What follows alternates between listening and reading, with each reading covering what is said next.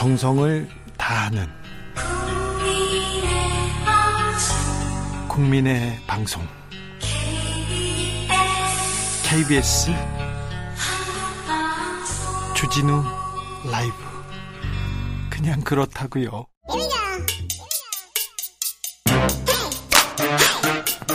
과학을 향한 진지한 고민 과학과의 수다 주진우 라이브 과학 선생님 이선호 엑소쌤 어서 오세요. 네 반갑습니다 엑소쌤입니다. 오늘은 어떤 공부해 볼까요? 어 사실 제가 매주 특별한 주제를 하나씩 정해서 이야기를 나눴는데 네.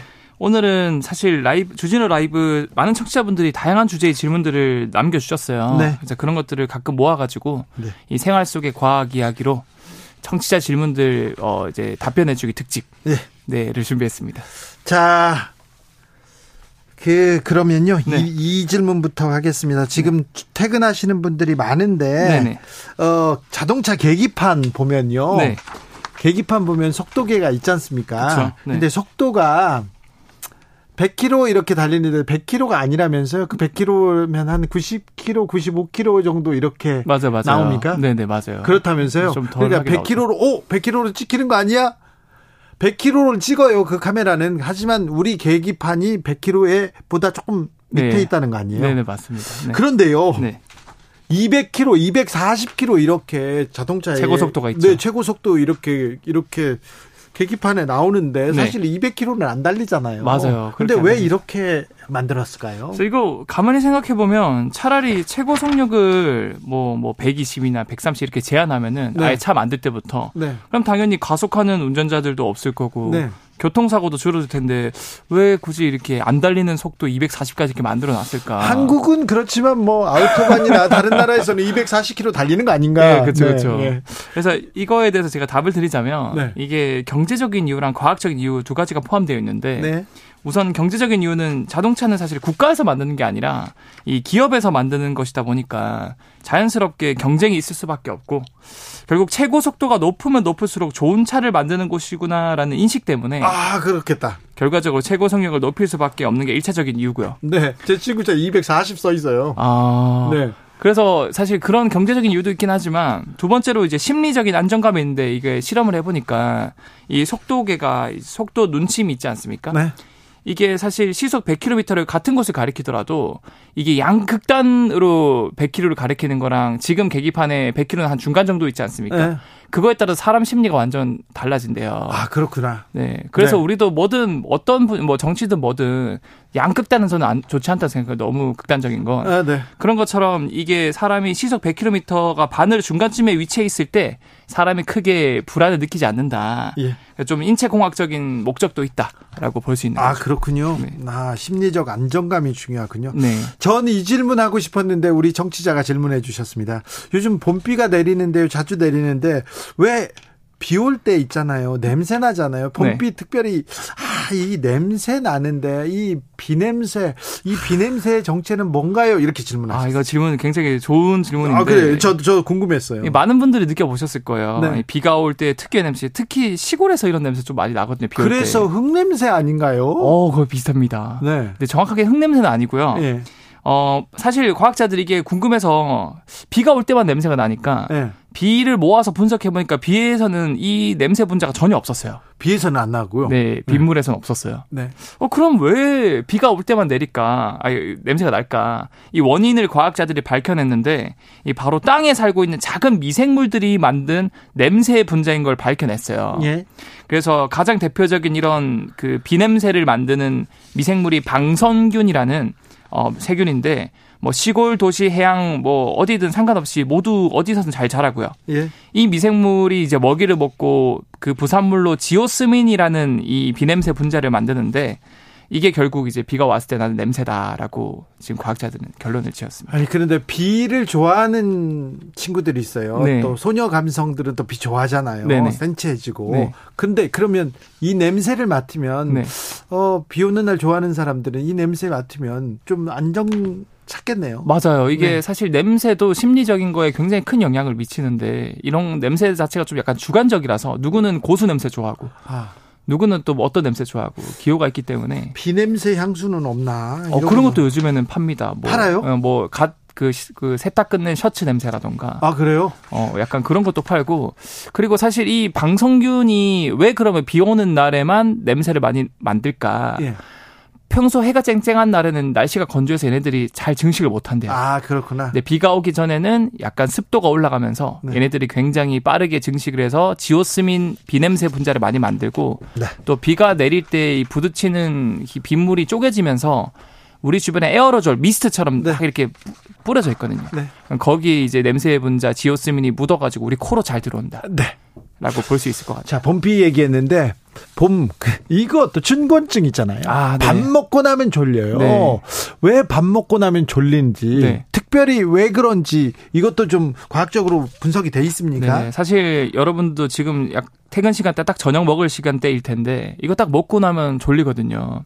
그래서 의학적으로 식곤증은 식사 후 소화를 위해 음식이 위장으로 이제 몰리게 돼 있고 이런 위장에 몰린 음식을 소화하기 위해서 예. 많은 혈액이 소화기관으로 몰려서 소화를 시키는데 에너지를 많이 써요. 에너지를 네. 그런데 사실 우리 몸의 혈액은 막 많아지는 게 아니고 항상 한 5리터 정도로 한정되어 있거든요. 네. 그런데 약간 풍선 효과처럼 소화기관으로 혈액이 많이 몰리면 다른 쪽은 혈액이 덜 갈 수밖에 없거든요. 예. 그래서 상대적으로 뇌로 가는 혈류량이 줄어들게 되고 결국 혈액에 녹아 있는 산소가 뇌로 덜 가게 되어서 순간적으로 졸음이 온다고 합니다. 네, 순간적으로. 네. 근데 사실 이거는 가짜 졸음이거든요. 가짜예요? 네, 진짜 피곤해서 졸음이 오는 게 아니라 네. 예, 혈류량이 뇌로 많이 덜 가다 보니까 그럼 이거 이거 가짜 졸음 어떻게 쫓아야 됩니까? 그래서 이거는 사실 뭔가 많이 먹고 배가 찬 상태에서 자는 게 제일 안 좋다 그래요. 안 좋아요? 최근에 이제 뭐 노화 연구하시는 분들도 이 먹은 채로 잠들면은 우리 몸을 젊게 해주는 이 장수유전자라 그러거든요. 시르투인. 네. 그런 것들이 활성화가 전혀 안 되고. 어, 그래요? 그리고 역류성 식도염도 쉽게 걸릴 수 있고. 제, 제, 제 아주 친한 형님이 계세요. 네. 박 회장이라고요. 네. 아, 이 형님은 수박을 그렇게 좋아해서요. 네. 저녁에 잘 때 이렇게 수박 이렇게 해서 먹다가 네. 먹고 이렇게 잠드세요. 네. 근데 그걸 행복으로 알아. 아... 어떻게 하죠? 사실 먹기 전에 자는 게 제일 안 좋은 습관 중에 하나거든요. 네. 그래서 웬만하면은 특히 이제 수박은 수분이 많으니까 네, 당분도 당분도 그렇죠. 그래서 이제 그 숙면을 취할 수 없다. 아, 그리고 그... 장수 유전자도 활성화 많이 안 된다. 아, 그리고 굳이 내가 먹고 자야겠다. 나는 꼭 그러면은 옆으로 도와, 돌아서 누워서 잘 때 왼쪽으로 돌아서 누워서 자는 게 좋아요. 그러니까 왼쪽으로요? 네, 왼쪽 모서리가 땅에 닿게. 네. 왜요? 왜냐하면 위 자체 구조가 네. 약간 왼쪽으로 움푹 패여 있어서 네. 역류성 위, 식도염을 막아줄 수 있다 그래요. 알겠어요. 근데 반대로 오른쪽으로 돌아서 누우면은 역류성 식도염이 쉽게 어, 네. 발생할 수 있으니까. 왼쪽으로 누워 자면 좀 낫다고 합니다. 안 자는 게 제일 좋긴 하지만. 야식 먹는 사람들, 네, 아우 포기할 수 없다 이런 분도 있습니다. 네. 참, 음.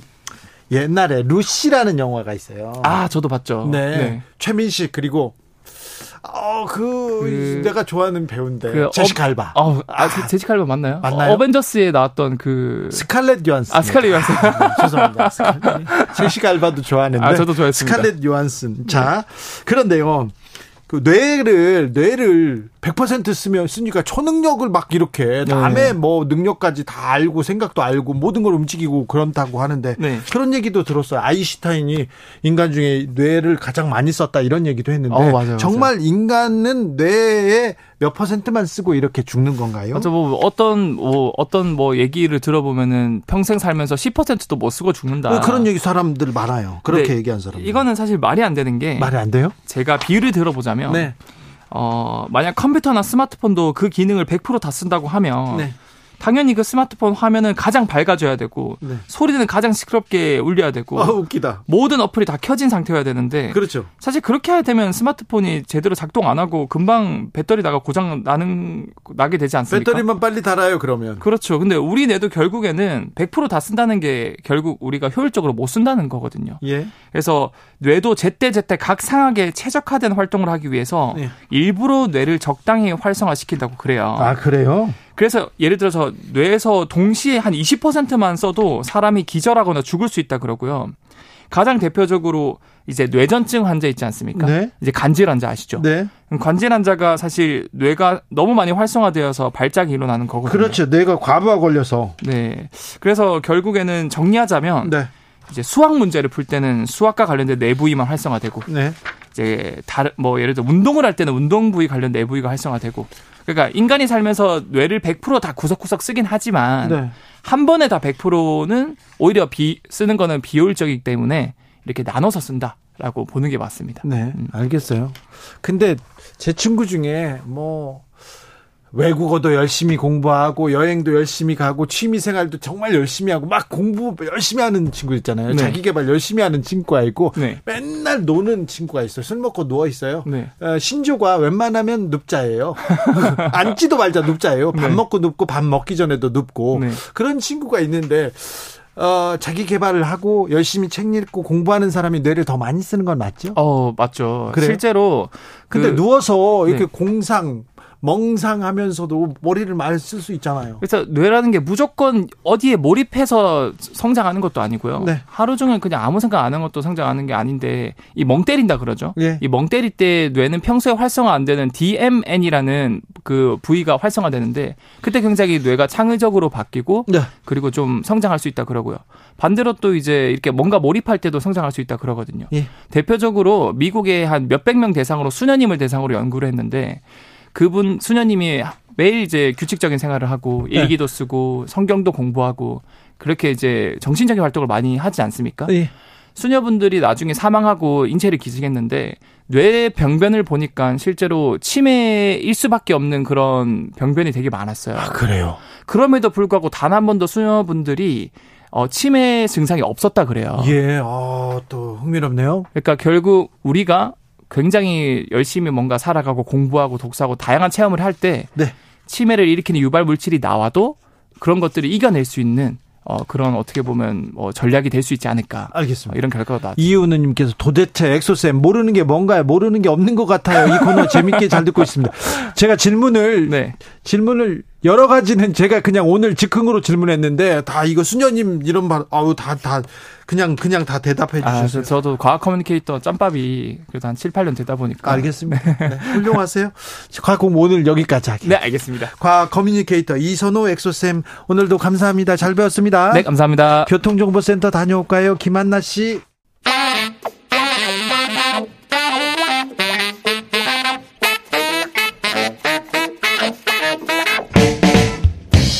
세계는 넓고 이슈는 많다. 우리의 시야를 국제적으로 넓혀 보겠습니다. 국내 뉴스, 국제 이슈 다 덤벼라. 지금은 글로벌 시대. 국제적 토크의 세계로 들어가 보겠습니다. 군사 외교 안보 전문가 김종대 전 의원. 안녕하십니까? 세계적인 평론 스케일 문희정 국제 정치 평론가 어서 오세요. 안녕하세요. 네.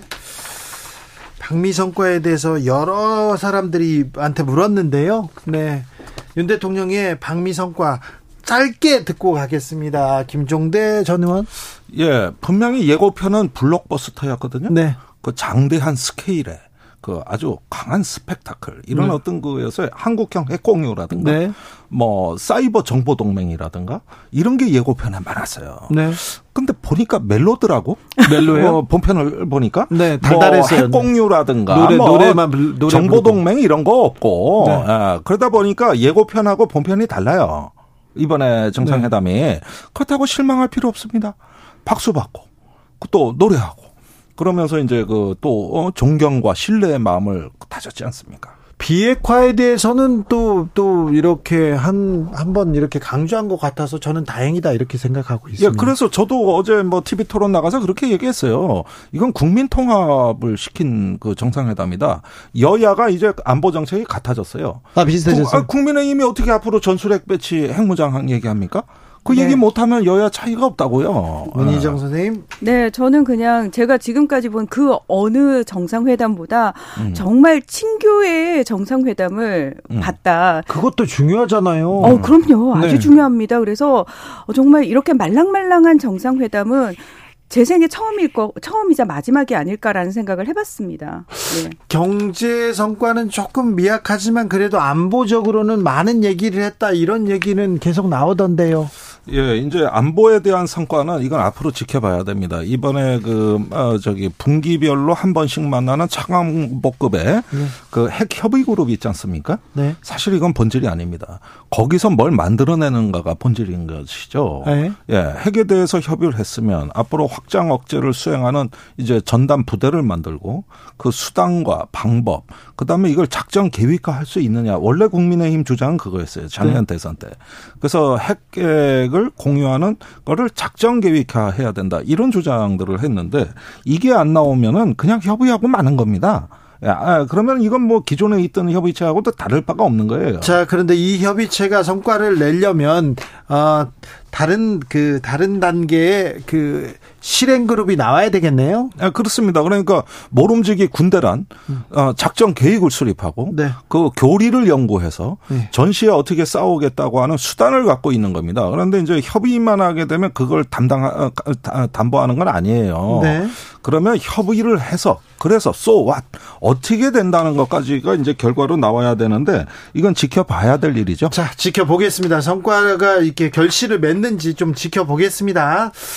그런데 윤석열 대통령 중국 도대체 어쩌라는 거냐 친중 소용없다 이런 얘기를 하면서 어, 문재인 전 대통령의 2017년 중국 방문을 이렇게 꺼냈습니다. 혼밥 얘기도 했는데 그때 상황이 어땠습니까? 네. 그때 3박 4일간 네. 어, 그 정상회담을 위한 방문을 하면서 당시에 14일 날 그러니까 첫날 시진핑 국가주석하고 만찬을 했고요. 그 다음 다음 날 시주석의 그 복심이라고 하는 그 당시 2인자였습니다. 천민월 충칭시 당서기와 오찬을 가졌습니다. 네. 그리고 그 당시 총리였던 리커창하고도 회담을 60분간 했어요. 그러니까 우리가 생각하는 음. 얻을 수 있는 모든 것들 그, 그 당시 사드 이후로 굉장히 경색된 관계들을 풀 수 있는 모든 이벤트들은 다 벌어졌었거든요.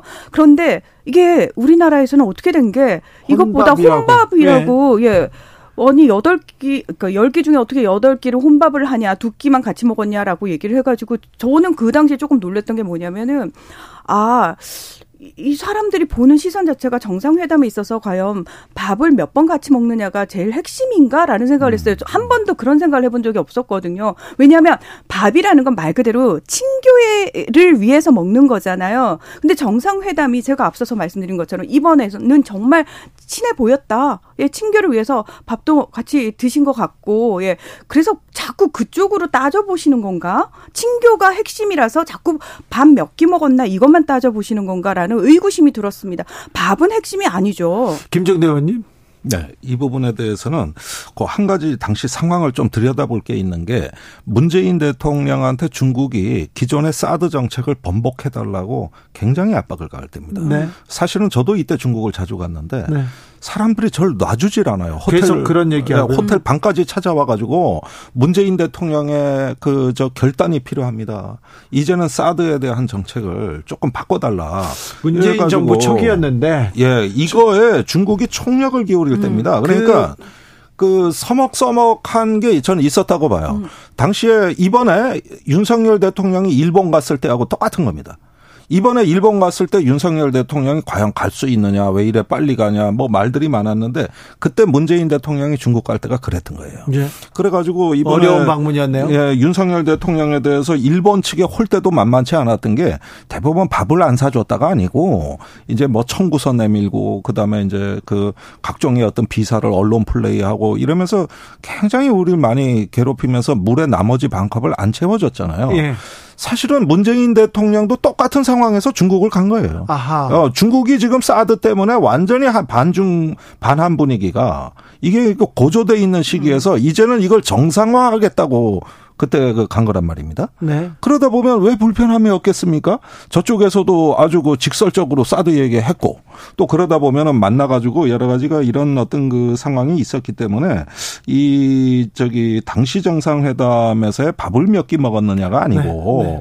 이런 문제가 어떻게 풀렸냐. 그래서 사드 삼불 원칙이 나오고 이렇게 된 거예요. 알겠습니다. 밥을 뭐 한 번에 두 끼도 먹 두 번도 먹는 그런 수도 있고 아뭐두 두 번밖에 안 먹을 수도 있고 그런데 아무튼 밥이 문제가 아니라 성과가 중요하죠. 음. 그런데 기시도와 후미오 일본 총리가 7일부터 한국에 옵니다. 자, 셔틀 외교 복원된다고 하는데 첫 번째 한일 정상회담 아, 사실은 좀 자존심 상한다. 그리고 우리 너무 퍼주고 하나도 얻지 못했다. 이런 평가도 있었는데 이번 정상회담은 어떨 것 같습니까? 아, 저는 사실 굉장히 놀랐습니다. 아, 왜 이렇게 빨리 오지? 음. 네. 사실 지난 3월에 한일 정상회담 끝나고 나서 모든 언론 보도는 올해 하반기쯤 답방할 거다. 또는 빠르면 여름쯤 올 거다. 이런 기사들이 많이 쏟아졌거든요. 네. 근데 지금 채 두 달도 안 됐어요. 그런데 이제 이렇게 빨리 오는 게 저는 한미 정상회담의 효과가 아닌가 조금 조심스럽긴 합니다만. 효과입니까? 예. 그러니까 일단은 그 윤석열 대통령이 사실 일본보다 훨씬 앞질러 나갔어요. 중국에 대해서도 그렇고 또 러시아 군사 지원 지금 일본도 끙끙 알면서 해야 돼 말아야 돼 이러고 있는데 우리는 포탄 50만 발 화끈하게 줘버렸지 않습니까? 그러니까 이런 부분들 보면은 어느 날 생각지도 못하게 한국이 어, 옆 차선으로 일본을 추월해버린 거예요. 그러니까 이런 부분에서는 정책 조율이 급해졌다고 저는 판단이 들어요. 이게 무슨 조율이냐? 사실은 자기네와 같은 생각을 하는 건 반갑겠지만 또 너무 앞서가도 곤란합니다. 이렇게 되면은 지금 일본이 중국하고는 굉장히 마쿠 해결 잘하고 있어요. 또 일본하고 중국 무역액 안 줄어들고 있거든요. 그러니까 인도 태평양 전략 이렇게 겉으로는 외치지만 중국하고 협력을 잘 하고 있는데 이럴 때 한국은 무역이 줄어드는 걸 감소하면서 그러면서 막 내지르는 스타일일 때 사실은 걱정도 생겼을 거다. 어, 일본보다도 더 앞질 나가니까. 네. 이런 부분도 있고 해서 조금 급해진 게 아닌가 하는 생각도 들어요. 한일 정상회담. 네. 네. 한미일 그 공조 강화 이야기가 한미 정상회담에서 나왔잖아요. 네. 사실은 여기서 미국이 더 크게 압박을 넣었다라고 생각을 하거든요. 조 바이든 대통령이 윤석열 대통령 만났는데 일본한테 양보해줘서 관계 개선해줘서 감사합니다. 고맙다라고 어, 그 얘기했죠. 나왔잖아요. 그러니까요. 그러니까 음. 일본 입장이 사실은 미국 민주당 정부는 대대로 오바마 때도 똑같았어요. 사실 미국하고 일본이 굉장히 밀착해가지고 한국을 부록으로 끼워넣는 방식의 외교를 했었단 말이죠. 미국이 압박했죠 한국을. 당연합니다. 그때도. 지금도 똑같은 상황이 또 벌어진 거예요. 자, 근데 한국이 넙죽 엎드리는 상황이 돼버리니까 일본한테 음. 얼른 사인을 준 거예요. 야, 빨리 가서 나머지 딱 음. 처리해. 왜? 음. 자, 지금 5월 중순이면은 히로시마에서 G7 정상회의 열리잖아요. 여기서 분명히 또 한미의 정상 셋이서 만납니다. 네. 자, 만나면은 우리가 늘 그 안에서 얘기될 의제들 미리 다 다 얘기된 상태에서 거기서는 그냥 꺼내놓고 사인만 하고 얘기만 그냥 꺼내놓는 거잖아요. 그 진짜 구체적인 것들을 시기 놓치지 않고 빨리빨리 진행시키기 위해서 저는 일본이 급하게 오는 게 아닌가. 결국은 이게 예전 오바마 그 행정부 때의 상황이 또다시 반복되고 있는 거다. 그렇게 보여집니다. 아, 중국은 조금 이렇게 훈풍이 부나 봄바람 부나했어요. 그 중국 단체 관광객들이 한국에 온다고 했고요. 시진핑 국가주석 초청해가지고 물밑 작업을 하고 있었고요. 거기에 아, 시진핑 국가주석이 LG 공장도 가고 그다음에 드라마도 정제호대에서 신임장도 주고 여러 가지 보면 아 이제 중국과 한국 이제 손 좀 잡나 했는데 네 지금 한미 정상회담 전후로 좀 분위기가 바뀝니다. 정상회담 전의 상황은 많이들 아실 거예요. 네. 로이터 통신 인터뷰도 다 보셨을 거고 대만 관련된 네, 그래서 이제 있었습니다. 거친 설전이 오고 간 거 이것도 다 보셨을 겁니다. 문제는 정상회담 직후예요. 네. 사실은 이때가 관리가 때가 굉장히 중요한 때입니다. 그런데 이제 윤석열 대통령 그 대중 메시지를 보면은 그 기자들과 있는 자리에서 중국이 적대 행위를 하지 않으면 경제 문제를 풀어나갈 수 있을 것이다. 이런 발언을 하셨거든요. 근데 이제 이 대목입니다. 중국이 언제 우리한테 적대 행위 한 적이 있, 있나요? 아마도 이 적대 행위를 유엔 안보리의 북한 제재 결의안에 음. 대해서 중국이 동참하지 않은 걸 그렇죠. 이야기하는 것이라면 그렇다면 서운하긴 하겠죠. 그러나 그건 비협조적이라고 얘기를 해야지 이것이 중국의 적대 행위라고 이야 되면 논리적인 비약이 되는 거거든요. 아니 근데 윤 대통령 입장에서는 한미 동맹은 가치 동맹이라고 얘기를 하셨잖아요. 네. 가치에 네. 집중하시는 분 음. 입장에서는 음. 음. 북한인 북한과 중국이 한 배를 타고 있으면 당연히 음. 예 적대적이라고 느끼시겠죠. 네. 그런데 국가원수의 발언이잖아요. 그러니까 이 여기서 이제 적대라는 말이 이제 목에 걸리는 거예요. 어 저번에 대만 해역 그 저 얘기할 때도 그 힘에 의한 현상 변경보다도 국제 문제라고 말한 대목에서 중국이 발끈한 거거든요. 음. 그러니까 요게 딱 걸리는 말들이 있어요. 그런데 여기서는 적대 행위입니다. 그러면은 중국하고 우리는 지난 30년간 이런 좋은 우방이 없었어요. 그렇죠. 이게 지금까지 대한민국의 성장과 번영을 주축이 바로 중국인데 여기서 이제 적대행위라 그러면 그런 말을 누가 하게 되면은 오히려 정부가 야단을 쳐야 되거든요. 지금 네. 어, 중국하고 협력 관계에 문제가 있으면 그걸 풀어나가는 어떤 그 어, 상황이 저 노력이 필요한데 여기서 대통령 입에서 이제 적대행위라는 발언이 나왔고 이게 적대행위가 없어야 경제 문제 를 풀 수 있다 이런 식으로만 이렇게 되면 이걸 또 중국에서 어떻게 해석하겠냐? 아이고 아니 중국하고 우리 친구인데 협력 관계인데 네. 우리 지금 무역해야 되는데 그러니까. 경제에서 가장 중요한 파트너인데 예, 그리고 이번에 한미 간의 그 가장 두드러지게 빗나간 대목이 그 제이크 설리반 그 백악관 안보보좌관이 브루킹스 연구소에서 한 음. 연설입니다. 27일 날이에요. 절대 탈중고가 아니라 그랬어요. 그러니까 디리스킹 탈위험이라 그랬거든요. 그러니까 중국하고는 좁은 구역에서만 경쟁하는 거고 거긴 높은 담을 쌓되 나머지는 다 중국하고 우린 같이 간다. 네. 이렇게 얘기하면서 조금 달라진 모습을 보였는데 정작 우리가 탈중국을 내재화함으로써 미국의 의도를 과대 해석하게 되면 어떻게 되느냐? 그럼 중국하고는 이제는 저 협력하기가 어려워집니다. 니콜라스 번스 주중 미국 대사도 우리 중국과 고위급 회담한다, 대화 준비돼 있다, 대화하겠다 이렇게 얘기하는 과정에 우리만 지금 나가서 중국한테 음. 지금 손가락질을 하고 있어요. 그러니까 요 대목이 약간 지금 저기 이 한미 동맹에 있어 가지고 부수적으로 관리가 안 되는 지점이라고 보거든요.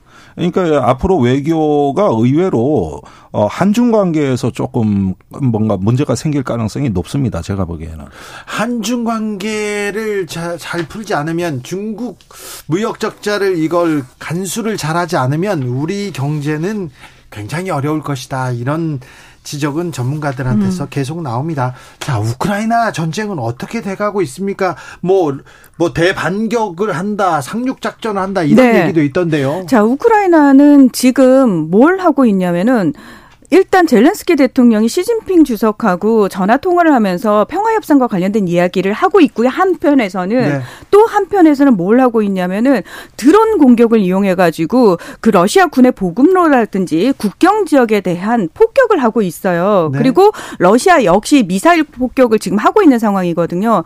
자, 이걸 가지고 지금 봄철 대반격이 일어날 거다 이런 얘기들 상당히 많이 네. 나오고 있는데 제가 봤을 때는 지금 한쪽에서 평화협상 얘기가 동시에 나오고 있다라는 건 딴 게 아니라 사실 우리가 진짜 평화협상 테이블에 앉기 직전까지 내가 얼마만큼 더 많은 영토를 차지하고 얼마만큼 우위를 점하느냐에 따라서 그 협상 카드 키를 누가 지느냐가 결정되지 않습니까? 그래서 저는 이 봄철 대밤개혁이라든지 지금 드론을 이용한 공격 역시도 사실은 평화 협상에서 본인들이 우위에 앉기 위한 지금 카드 협상 키 카드 싸움을 하고 있는 거다.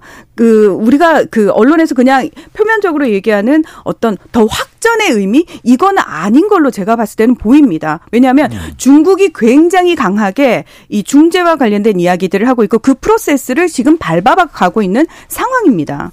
그러니까 미국이 이미 그거는 우크라이나 전쟁의 목적을 밝힌 적이 있는데 우크라이나가 유리한 입장에서 정전 협정을 체결할 수 있도록 돕는 데 있다. 그렇죠. 예, 이렇게 이제 밝히면서 그 방법은 이제 물량 소모전입니다. 그러니까 음. 지금 어 우크라이나 동부 전선에서의 그 상황을 보면은 지금 그 러시아의 후방이 어, 교란되고 있어요. 그러니까 음. 열차가 음. 탈선했단 말이죠. 그렇죠. 그다음에 이제 드론이 나타났어요.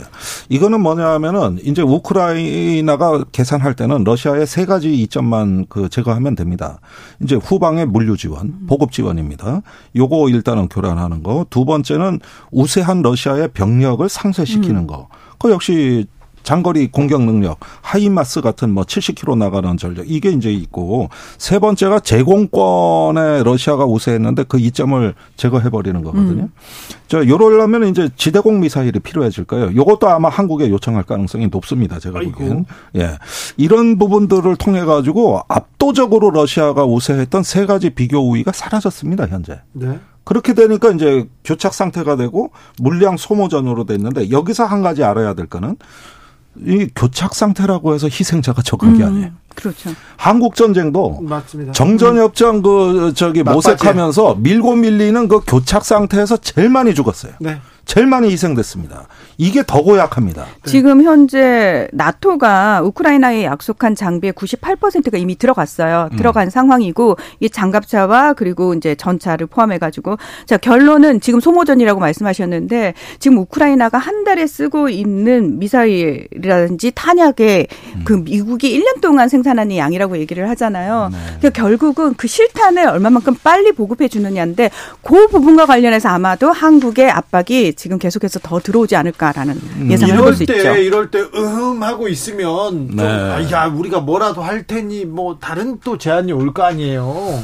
그러니까 사실은 지금의 한국에서 이제 포탄 50만 발 제공이 결정적으로 전세에 영향을 미치게 됐고 이걸 러시아가 잘 알고 있거든요. 근데 이것으로 끝날까? 저는 그러면 다행인데 제가 보기엔 작년에 젤렌스키가 우리한테 요구한 무기 목록이 많거든요. 예. 그리고 폴란드까지 왔어요. 네. 그렇게 보니까 주로 이제는 저기 어, 전차, 지대공 미사일 같은 다른 어떤 무기 체계도 눈독을 들일 가능성이 매우 높습니다. 러시아가 가만히 있을까요? 그러니까 이 부분이에요. 이제 그 포탄은 그럭저럭 보냈다 치더라도 더 결정적인 무기를 원한단 말이에요. 이런 부분들을 과연 이 정부가 어떻게 풀어나갈 것인가. 근데 이제 그 우크라이나에 대한 지원을 미 의회 연설에서 다짐을 한 거예요. 네. 사실은 그때 박수가 제일 많이 나왔어요. 아이고. 예. 그때는 뭐 일제히 일어나더라고. 완전히 의원들이 여야 없이 일어나서 열광적인 박수를 대모, 어, 보낸 대목이거든요. 네. 그러니까 이 부담감이 더 커졌어요. 지금.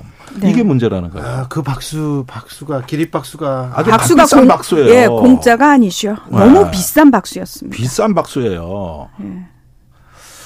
아, 네. 어, 아니 왜 할 말이 없어요? 아니 아니요. 근데 뭐 다 생각이 있겠죠. 생각해 보니까 음. 외신 인터뷰를 하고 미국에 갔는데 다 고도 고도로 이렇게 음. 정제되고 고도로 이렇게 계산된 발언이더라고요 인터뷰 내용이 다. 아니 그렇습니다. 네. 예, 저는 어떤 거 조금 더 주도적인 역할을 하라는 무언의 압박이 있다고 보고 예. 사실 응답해야 된다는 이런 어떤 그 압박감에 시달릴 가능성이 높습니다. 다음 주에는 어떤 또 좋은 뉴스가 나와야 되는데 아, 좀 국제 뉴스에서도 좀 희망을 줘야 되는데 AI의 대부 제프리 힌턴 박사가 AI 개발한 거 음. 일생을 두고 후회한다고. 음. 네. 내가 하지 않았다면 누군가가 했을 일이라 생각하면서 그냥 스스로 위로할 뿐이다. 이런 얘기를 했는데 음. 참 많은 생각이 음. 들더라고요. 네. 내가 하는 일이 인류에 그리고 또 국가와 민족한테 도움이 돼야 되는데 음. 이런 생각을 좀 많이 하면서 살았으면 좋겠어요. 네. 어, 저희 말고요. 정치인 지도자라는 분 말입니다. 오늘도 감사했습니다. 김종대 의원 그리고 문희정 평론가 감사합니다. 고맙습니다. 감사합니다. 저는 내일 오후 5시 5분에 돌아오겠습니다. 지금까지 주진우였습니다.